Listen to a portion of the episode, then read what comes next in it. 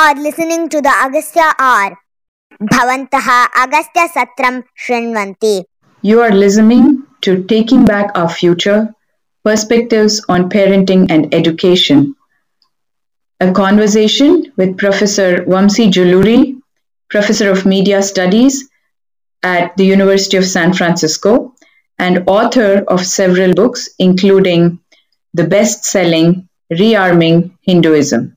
Unfortunately, what's happened is I think a lot of Hindus see the hypocrisy, the selectiveness uh, of this, but they don't have the language to talk about it. They don't have the discipline to engage it. Mm-hmm. So, you know, there's a very simple solution, really. You know, like what you just said. You know, start by respecting the premise of the current situation where thousands of people are going out on the streets and they're getting beaten, they're getting tear gassed um, because they are fed up. You know, they've seen this happen to black people so many times. Yeah.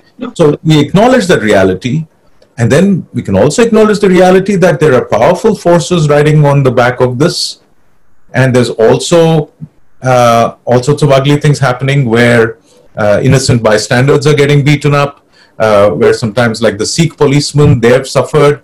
And, uh, you know, we, we need to talk about both. And I actually wanted to show you uh, before I forget, this very interesting book, compilation of radical children's literature, you know, in the U.S. Mm. Okay? Now I know, again, the, the, when you look at it, you think this is quaint and this is just some yeah. families, but this is now the dominant mainstream. You know, in America, it's it's a, a, I think it's actually ASTEM, you know, or SJSTEM. That's what your children are learning. So most groups are very smart because they know that every child is now going to hold a play card and fight for social justice. So they've got their names in there. They've got Islamophobia. They've got their, you know, whatever names that need to be said over there, right? Yeah. But we are so much behind, despite again being a successful community and so on. Um, so one one practical thing I wanted to say, actually, I wanted to use this book as an example I don't know if you've seen it. It's a very popular book. It was in every store in India. No, what is it? It's it's called The Vedas and Upanishads for Children. Okay.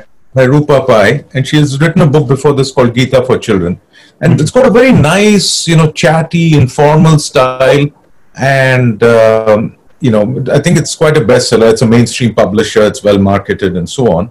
Mm. Um, beautifully designed. See, this is what professional publishers do. They bring so much value to a book, you know. Yeah.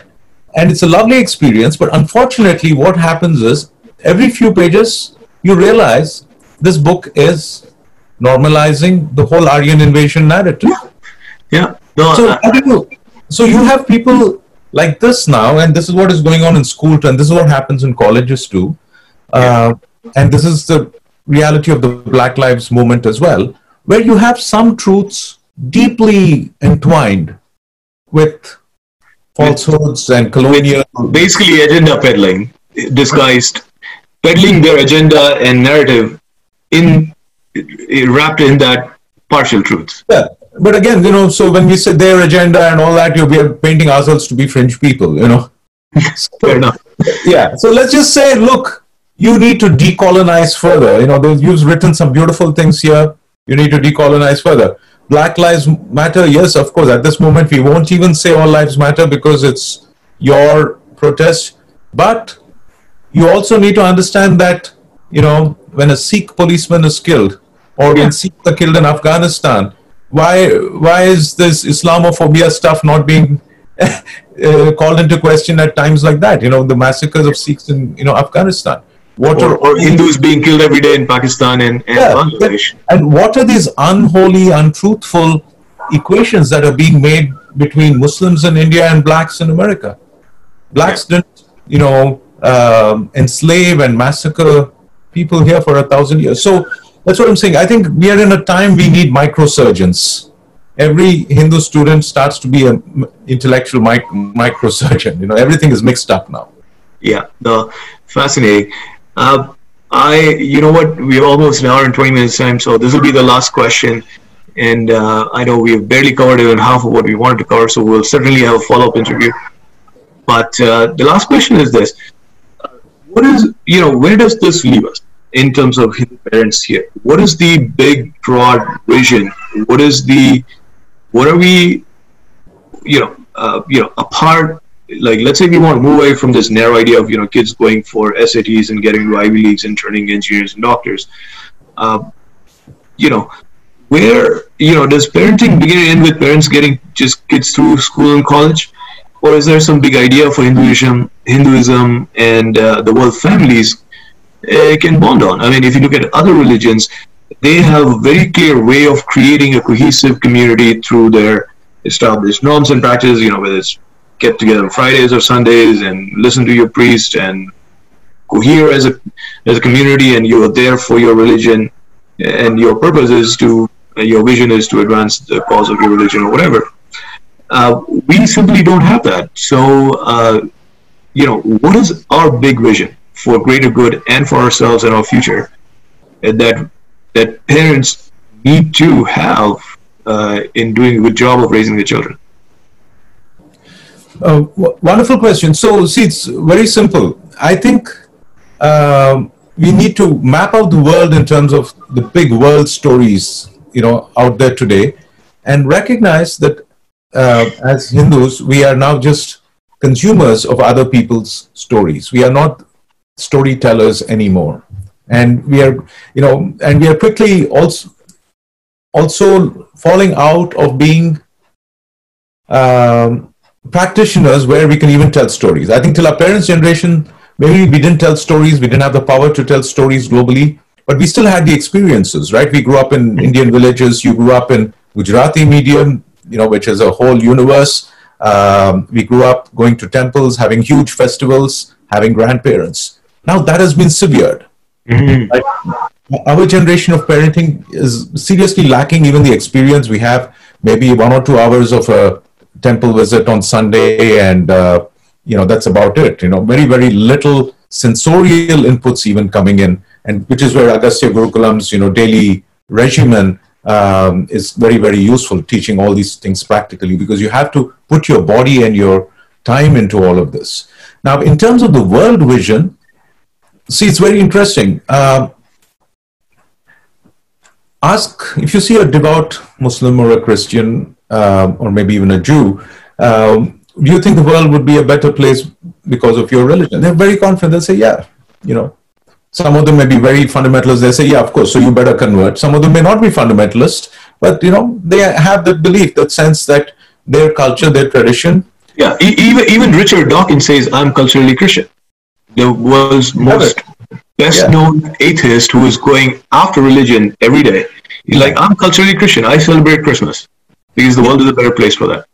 So exactly, and and and um, so and then you have the secular atheists and so on, and they also have this sort of idea that you know, like Dawkins and everybody else. Now, all of them have, of course, participated in the construction of this dominant narrative today that um, you know Hinduism needs to be eviscerated, appropriated, demonized, etc., etc because this is not a fringe group. Again, you know, where things are heading in America, let me tell you one more thing about Hindu phobia, the trajectory. If you look, go back to the 2016 California textbooks, and so many Hindu parents and scholars and activists fought very hard. Uh, you know, we got some improvements in the textbooks then, but the story that was advanced by the other side, you know, the South Asian activists and professors, that has traveled a thousand times further than our position because the Hindu community went silent. We have not been able to do anything after that. The other side now, for example, is on every campus, you know, speaking with very, very respected scholars and they are being cheerleaded in mainstream American media. And a lot of Indian parents don't even see that coming. And, you know, so they've been made the new normal. Um, so um, anyway, so I, I don't want to end on the Hindu phobia note, so I'll go back to your idea of a greater vision for Hinduism. So right now, what I see happening with Hindu parents is, um, you know, the idea basically is we most of us have sort of bought into this idea that we live in a modern secular liberal world where it's fine to erase our Hinduism because everybody else is sort of doing that too and things like that. So at best, Hinduism means uh, be a good person.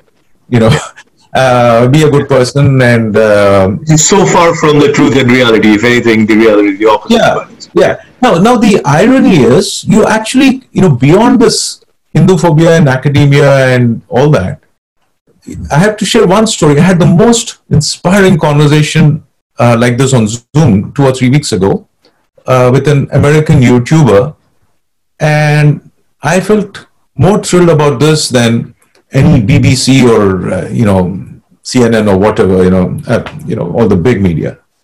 So this was a YouTube small YouTube channel with about 50 or 100 followers. It's called uh, the Beer Experience with Carlos.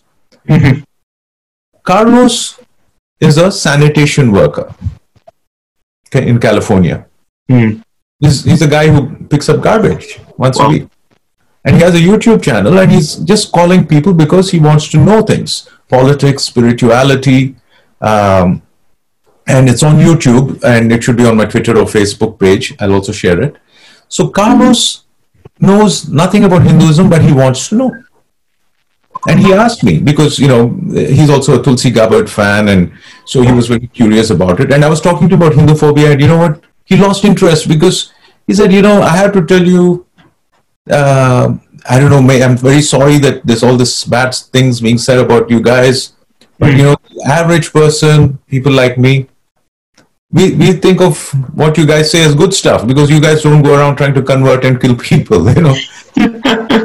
and then you look at pop culture, you know, that video that we made recently, the Beatles, George Harrison, Hare Krishna, the hippies, Allen Ginsberg, you know, this, I mean, there is so much passion among creative people all around the world uh, from Hinduism. It's, you know, that's why we need to get away from this sort of very modern, bureaucratic corporate soul. We don't need Hinduism for corporate soul, you know, because corporate and soul are, I'm sorry, they, corporate is a job, it's not a soul. You Yeah. We need the Hinduism for the world soul, which is aching. Agastya Gurukulam is a non-profit organization dedicated to reviving the traditional system of Bharatiya Shiksha and decolonizing education. Agastya runs the world's first and only Sanskrit immersion online school.